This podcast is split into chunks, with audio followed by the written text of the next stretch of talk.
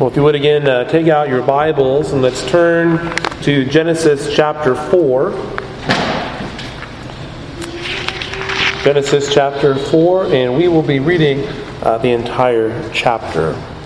So, starting in chapter 1, or, I'm sorry, verse 1 through uh, verse 26. Genesis 4. This is God's holy, inspired, and inerrant word. Now Adam knew Eve, his wife, and she conceived and bore Cain, saying, I have gotten a man with the help of the Lord. And again she bore his brother Abel. Now Abel was a keeper of sheep, and Cain a worker of the ground. In the course of time, Cain brought to the Lord an offering of the fruit of the ground, and Abel also brought of the firstborn of his flock and of their fat portions. And the Lord had regard for Abel and his offering, but for Cain and his offering he had no regard. So Cain was very angry, and his face fell. The Lord said to Cain, Why are you angry? And why has your face fallen? If you do well, will you not be accepted? And if you do not do well, sin is crouching at the door. Its desire is contrary to you, but you must, over, you must rule over it. Cain spoke to Abel, his brother. And when they were in the field, Cain rose up against his brother Abel and killed him. Then the Lord said to Cain, Where is Abel, your brother? He said, I do not know. Am I my brother's keeper? And the Lord said, What have you done?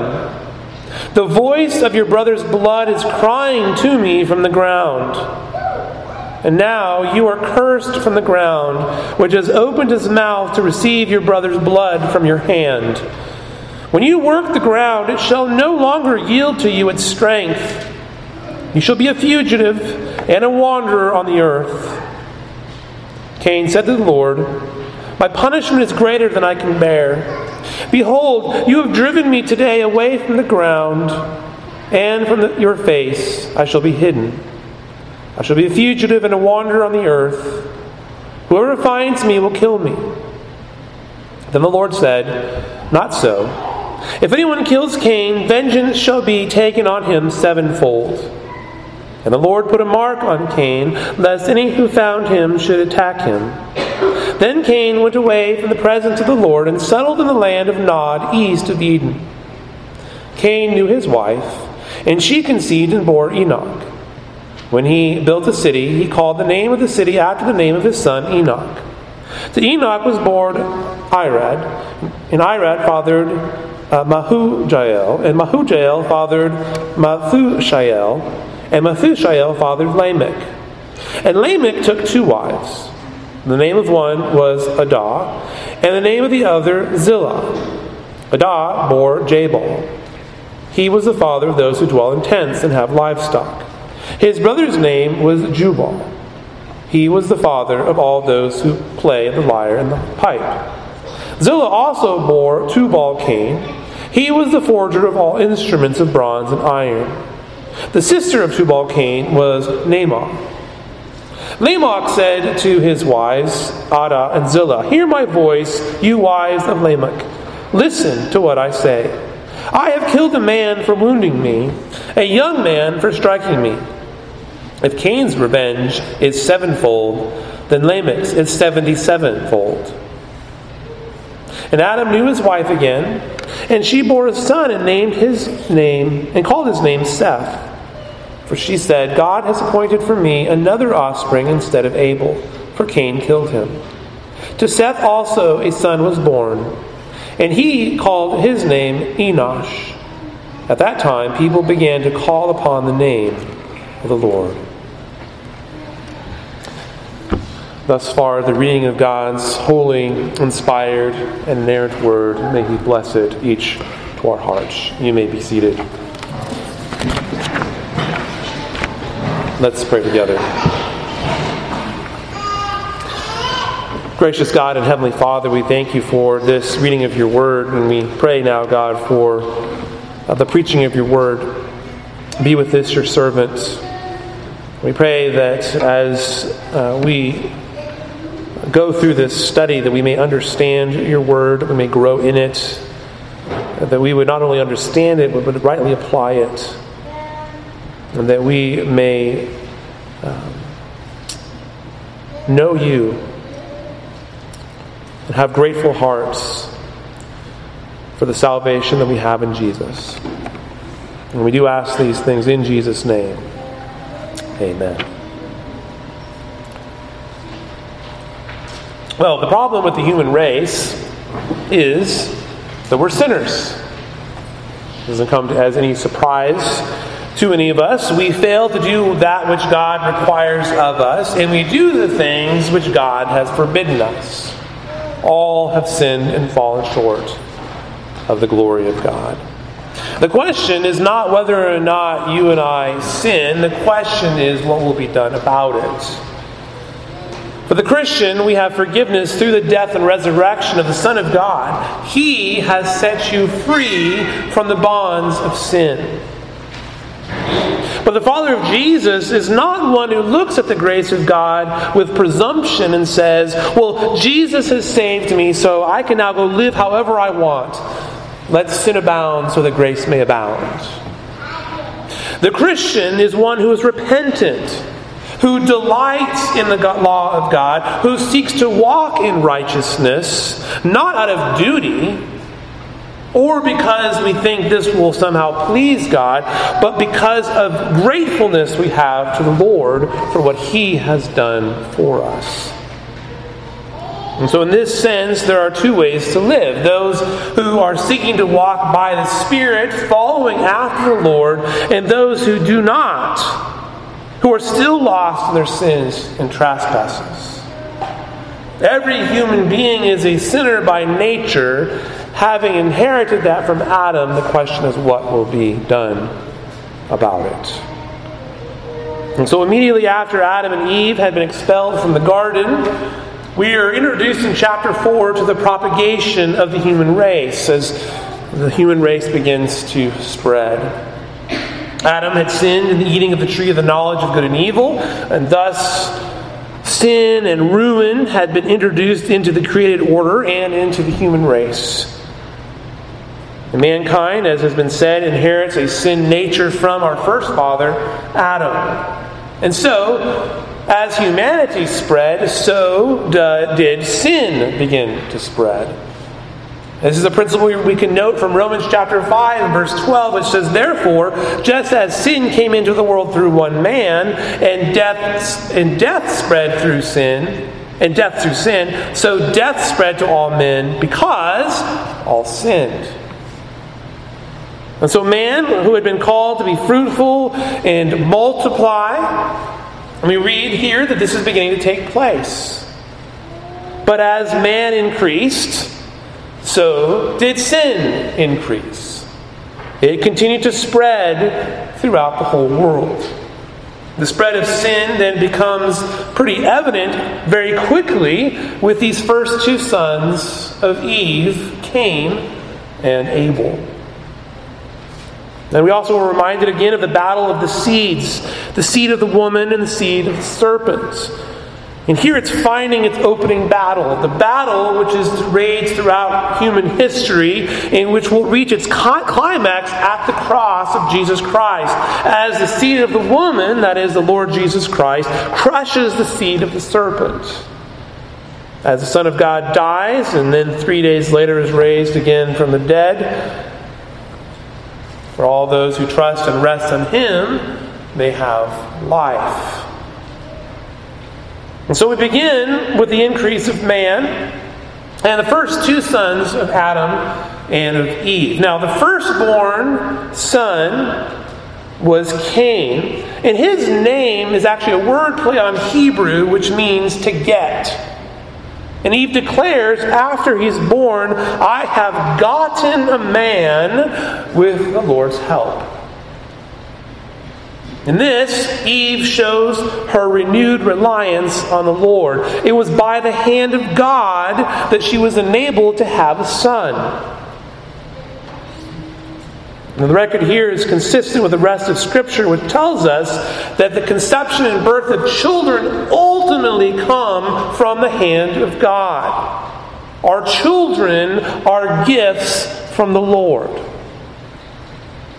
Now, the second son recorded is Abel. Now, nothing is said about him. In fact, his name means nothing.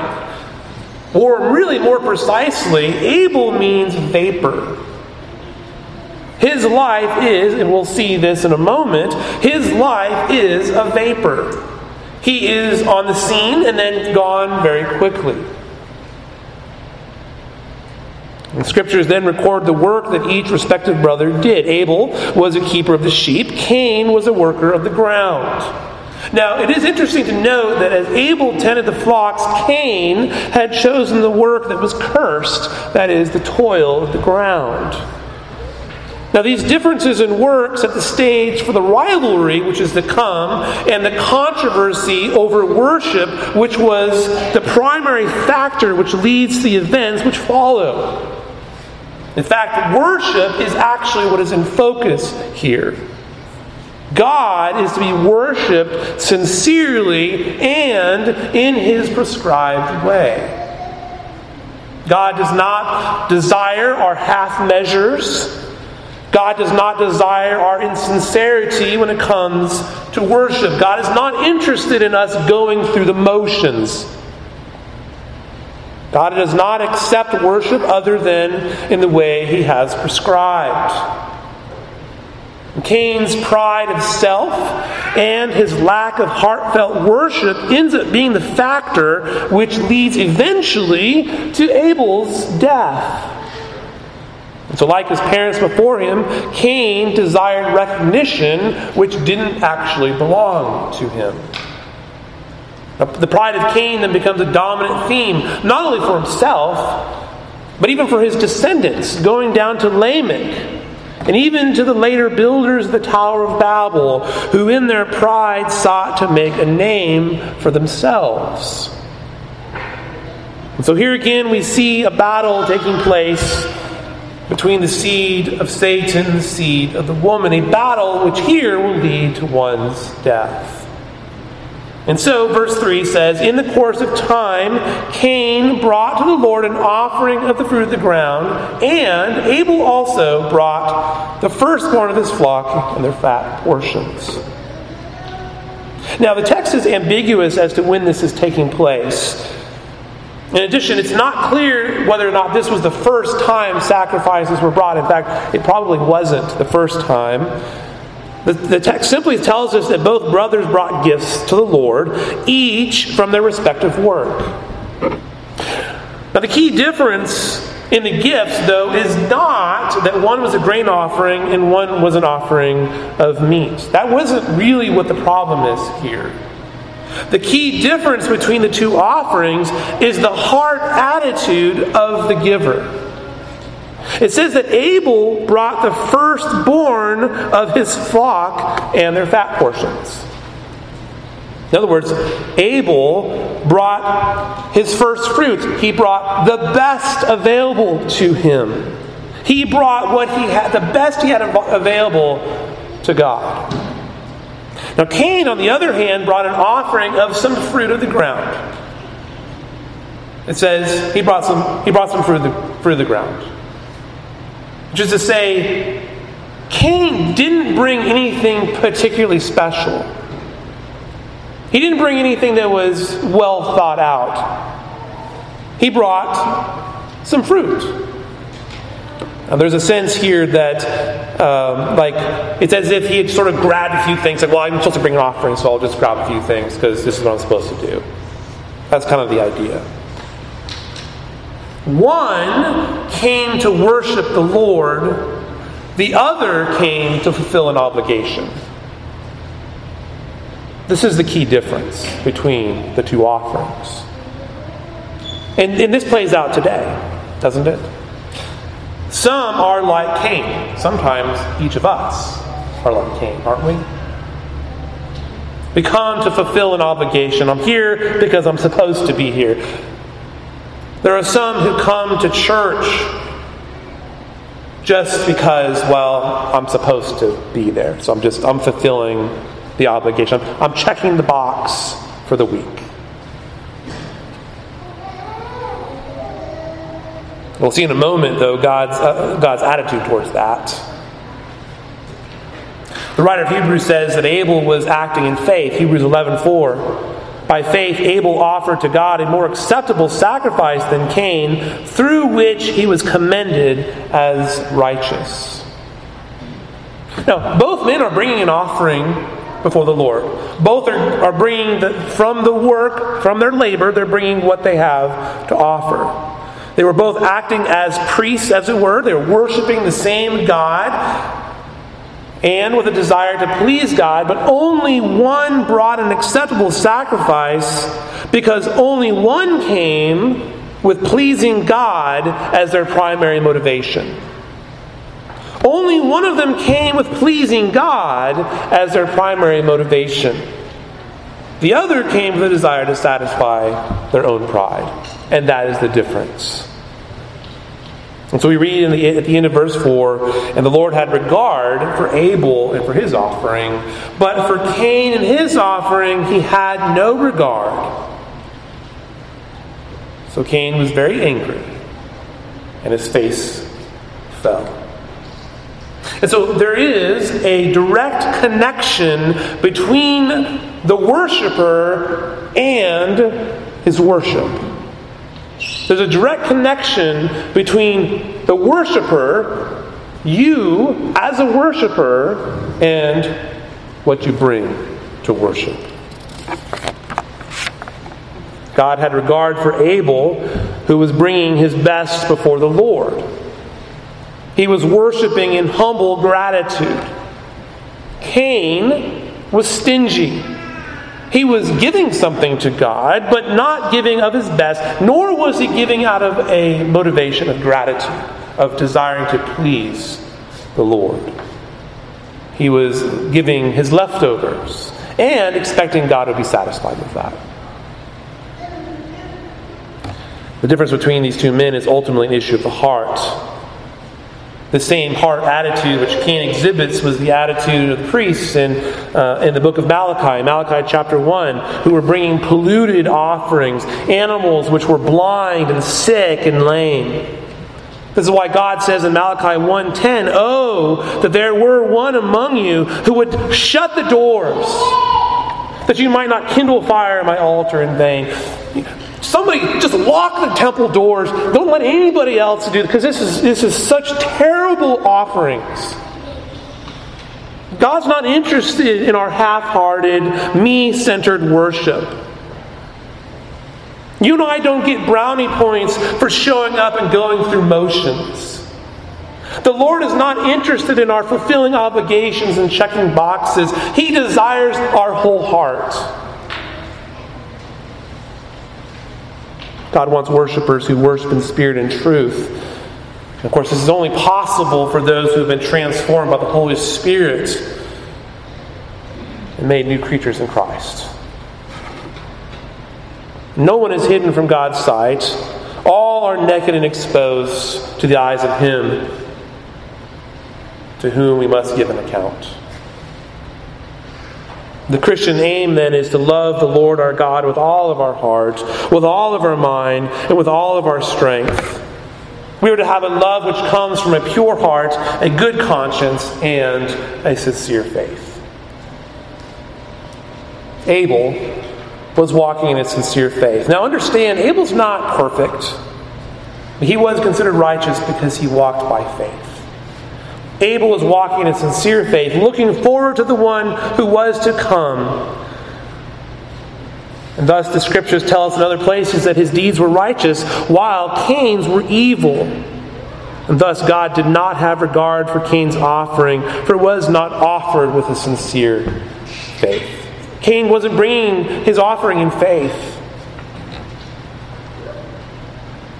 And so this is the point do you have true saving faith?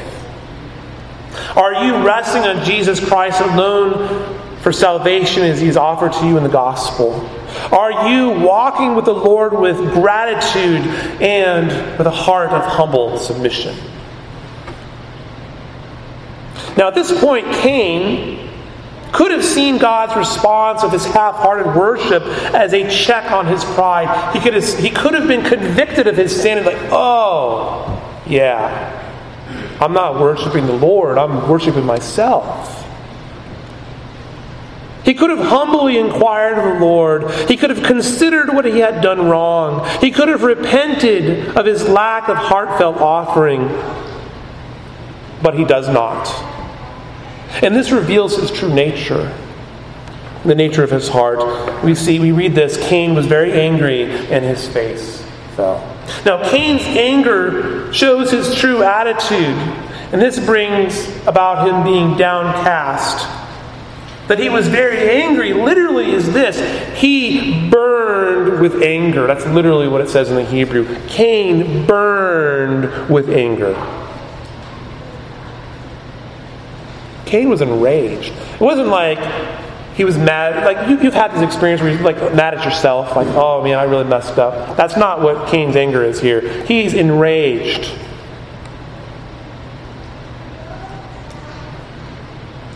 But who's he enraged at? Well, he's enraged at his brother. His brother was accepted, so there's jealousy there. He's also enraged at God. How dare you not accept my worship? The Apostle John, commenting in 1 John chapter 3, says that Cain was the evil one because his deeds were evil. This is why he murders his brother. Cain's despondency, that is his face falling, was an attempt to hide his burning rage. But God, who knows all things, sees through it. And so he asks Cain, Why are you angry? And why has your face fallen? Now, God's purpose in questioning Cain was the same as his questioning of Adam and Eve to encourage Cain to repent of his sin. But here, unlike with Adam and Eve, here the outcome is very different. The Lord goes on in verse 7. He makes his point very clear. He says, If you do well, will you not be accepted? Now, the Hebrew is literally, if you do well, uplifted. And if you do not do well, listen to this sin is crouching at the door. Its desire is contrary to you, but you must overrule it. So if Cain would act in righteousness, if Cain would do that which is good, then his downcast face would be lifted up again. He would, as the ESV translates it, be accepted by God. But if he refuses to do that, which is good, then sin is crouching. Sin is crouching at the door. And here again, we see a contrast in position. He is either lifted up by God in righteousness, or sin is crouching down, waiting to ambush him. Sinfulness then leads to further sinful attacks. But doing well leads to victory, being lifted up, being blessed by the Lord. And so, if Cain were to continue down the path he was on, to continue on this path of sin, he continues to open the door to sin. Then, as he opens that door to sin, sin is crouching there, waiting like a hungry beast to pounce upon him and, and destroy him.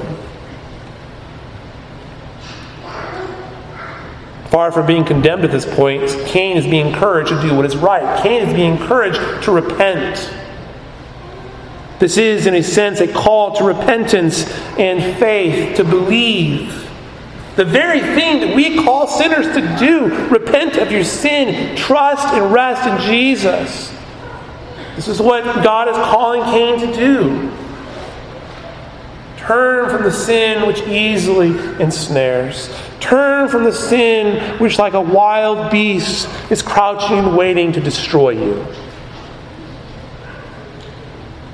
Cain should have known. Cain should have known for sin's desire was for him. It wants to have him. The language being used here is an allusion to the judgment oracle which was made against the woman and stands in contrast to it. If the woman's desire was for her husband's good, sin is a pervasive power that wishes to enslave you. That's what sin does.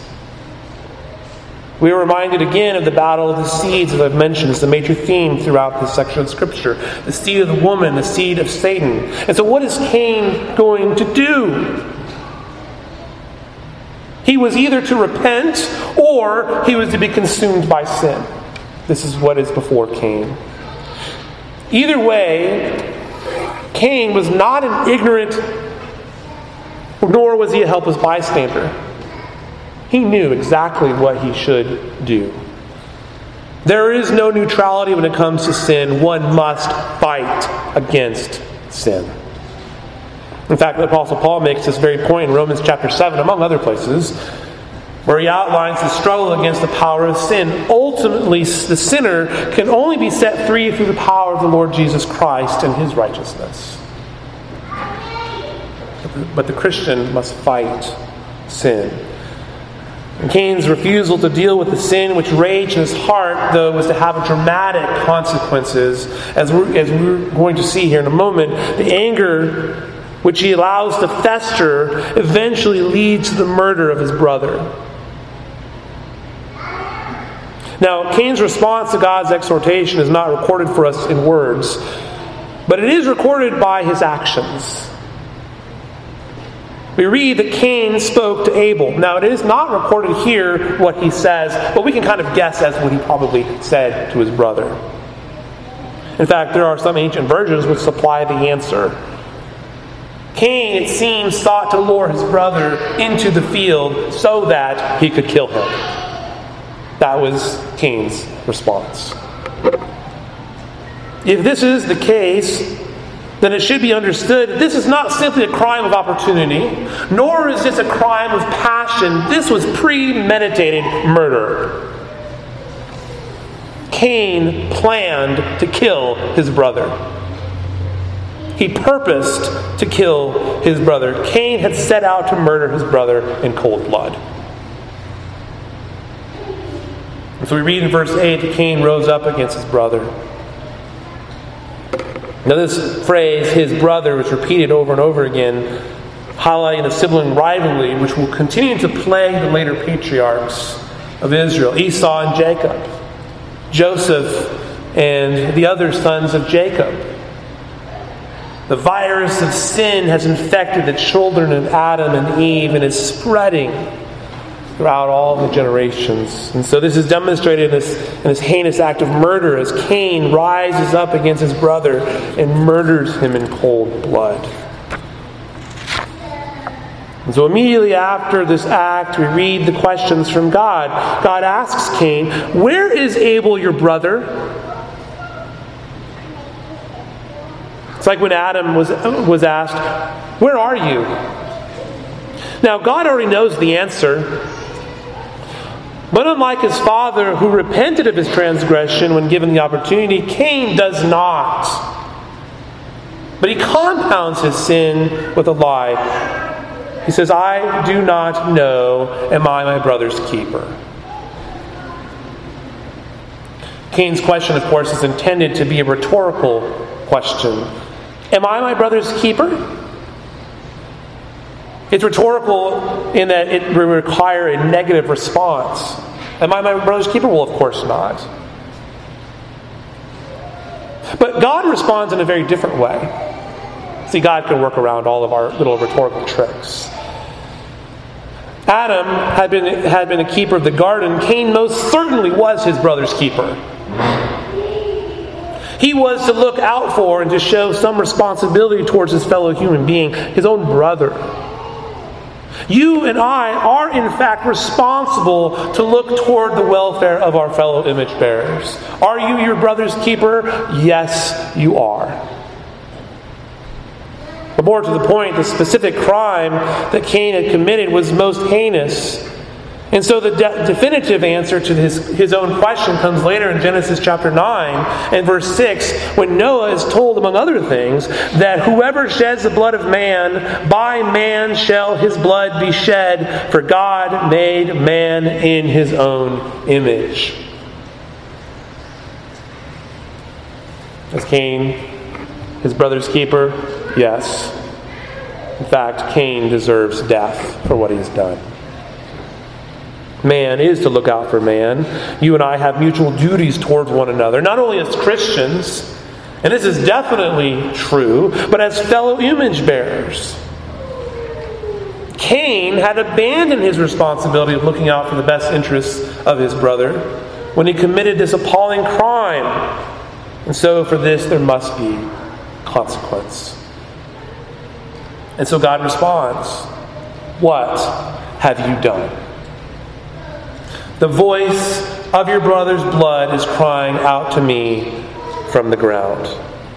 Now, this again is like the, the woman and the man earlier in Genesis. This is a criminal trial. But regardless of Cain's answer, there is already condemning testimony. The blood of Abel, which had soaked the ground red. His shed blood was crying out. And here we see the blood personified. The blood of Abel is crying out to the Lord. It's crying out as a witness testimony which proves Cain's guilt. Cain was therefore to give an account of his actions. His guilt is already known, the judgment has already been passed. Verse 11 And now you are cursed from the ground, which has opened its mouth to receive your brother's blood from your hand. The language of judgment is the same as that which was given to the serpent. And now you are cursed. This is, this is purposeful. There's a linkage here now between Cain and the serpent. The linkage between Cain and the seed of the serpent. That is to say, that Cain has now allegiance with Satan. His allegiance was, was with that of evil. And what had taken place was from his hand. Cain is not some innocent bystander. Cain is not some victim of circumstance. Cain had caused the death of his brother, he had murdered him. Cain had done the dirty deed. And so Cain is like his spiritual father, the devil. Both are murderers, both are liars, and both must be judged. Because Cain has polluted the ground with the shed blood of his brother, he was to be driven out from his family. No longer would he be able to enjoy the fruit of his labor, for the ground will not produce enough for him. He will, he will now be a vagrant, a fugitive, and a wanderer, having no home or people. Now, Cain's response to his punishment is self pity. Over and over again, Cain, given, given uh, opportunities to repent, does not do that. And here, he just, he, he, he, he's, he feels sorry for himself. Verse 13, he says, My punishment is greater than I can bear. You'll notice Cain does not express remorse. Lord, I have sinned against you in killing my brother. No, he doesn't do that. He just says, What you're doing is too harsh, Lord. He doesn't ask for forgiveness. He doesn't admit his guilt. He does not seek the Lord in repentance and faith, and he could have. Instead, all he does is complain about his punishment. Lord, you're just too harsh on me for murder. He protests. He protests that God is too harsh. I mean, after all, Adam was forgiven after he plunged all of humanity into ruin. He wasn't driven away from the ground and away from the face of God. Why is God mistreating me so much? Isn't this a typical response of unbelief, accusing God of injustice? Now, maybe you, you uh, understand too that you've experienced hints of that in your own heart, haven't you? God, why are you being so unfair to me? It's me, remember? That's when we're acting unbelief, which we're prone to do. Well, Cain's bitter complaint comes to a climax with his final objection, where he says, I shall be a fugitive and a wanderer on the earth, and whoever finds me will kill me. That's actually pretty telling, isn't it?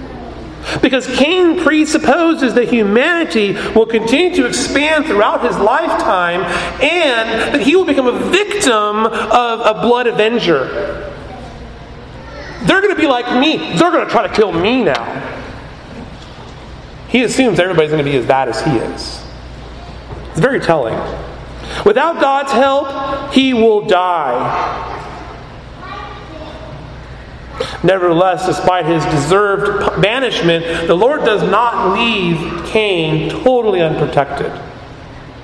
In fact, we see even to, in this case, even to the unbeliever, God shows a measure of grace. And the Lord said to him, Not so. If anyone kills Cain, vengeance shall be taken on him sevenfold. And the Lord put on a mark, uh, put a mark on Cain, lest any who found him should attack him. So God answers Cain's complaint in a very gracious way. He, he promises to protect his life, even placing a mark on him. So God's provision then is twofold. He will warn any who might seek to murder Cain. Vengeance is, is sevenfold, and he provides this, this mark. But consider this as well Cain's fear tells us more about his heart than that of the world. As, as I've mentioned already, Cain assumes that everyone is going to be vengeful like he is, that everyone is going to be murderous. The world's population had not yet even grown, yet he assumes that everyone will be a murderer like him. And in a sense, Cain is partially right, isn't he? Most of the rest of the chapter deals with Cain's family and his children as they build a city, and we see Cain's family wasn't, wasn't so great. the genealogy of Cain reaches a climax with Lamech, who brags that he has murdered a man just as Cain had, and if Cain's vengeance is sevenfold, well, his would be seventy-sevenfold. You see the pride of the family of Cain. And so, even as some of Cain's descendants were inventive, they did great things. You see a list of things that they did. Murder and pride seem to be the mark of Cain's family. A mark, by the way, which continues into our own day. Lest we forget, Cain is part of our family too. The righteous seed of the woman at this point in redemptive history seemed to be on the ropes. Abel, who was righteous, was dead. And Cain has proved to be wicked. Nevertheless, chapter 4 ends on a high note the birth of Seth, who God had appointed as another offspring. And as the text points out, Seth had children, and it was at that time that people began to call upon the name of the Lord, which is to say that Seth's line was a godly line, the people who sought after the Lord. And these lines will intermingle. And there would also continue to be enmity between the two seeds. Well, there's a battle which continues to rage not only in the world, but in your own heart and in my heart. If you remember our study in Ephesians, Ephesians chapter 6, it says, For we do not wrestle against flesh and blood, but against the rulers, against the authorities, against the cosmic powers over this present age, or this present darkness, against the spiritual forces of evil in the heavenly places. Then it says, Therefore, take up the whole armor of God that you may be able to withstand in the evil day, having done all, stand firm. See, the consequences of not dealing with sin can be great. For Cain, it meant banishment from the covenant community and the curse of wandering the earth. And this was because of his uncontrolled anger, which led to the murder of his brother. But we know we can't deal with our own sin, can we? At least you can't on your own. You and I must turn by faith to the Savior Jesus Christ. At the same time, although we are justified by grace through faith, in other words, it is Christ who saves you and who makes you just before God. Our sanctification, that is, our daily dying to sin and living to righteousness, is something that you at least cooperate with the Holy Spirit in. You and I must daily take up our cross and follow Jesus. You and I must daily repent of our sin and turn to God. You and I must daily walk by the Spirit, not by the works of the flesh. We are saved by grace through faith. This is not our own doing, it is a gift of God. It is God who keeps you, it is God who secures you. So then, walk in a manner worthy of your calling by which you've been called. That's the, that's the message of the New Testament, isn't it? You've been saved by grace, therefore walk in that. Live the, the way that you've been called to.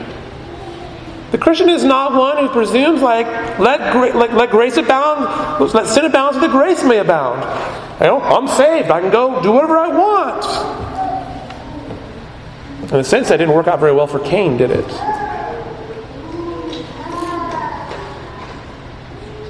the, the, the consequence for the, the Christian may not be destruction, but when we fail to put sin to death, that sin may be seeking to enslave you. We may be missing out on blessing. We may be missing out on the joy in the Lord. We may miss out on continued growth in Christ. In addition to this, however, we understand the Christian is a new creature. You have been transformed. If you're actually in Christ, you've been transformed by Him.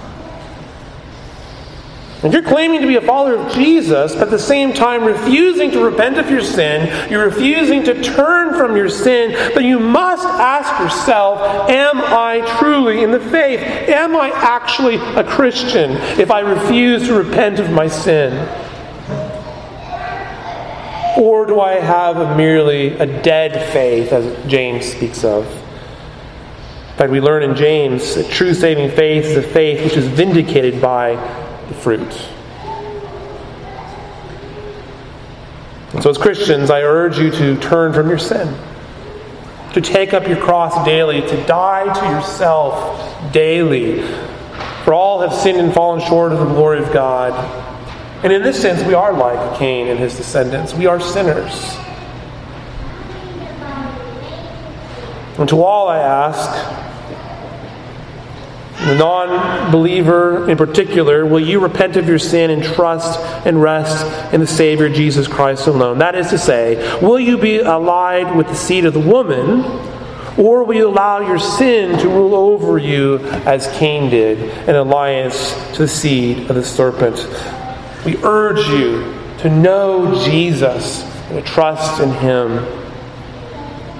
Let's pray together. Gracious Father in heaven, we thank you for your word. We thank you for the reminder to walk by the Spirit. Father, we, re- we confess before you that we are sinners, that we have fallen short of your glory. Father, help us not to be like Cain. Help us to not be like those who refuse to repent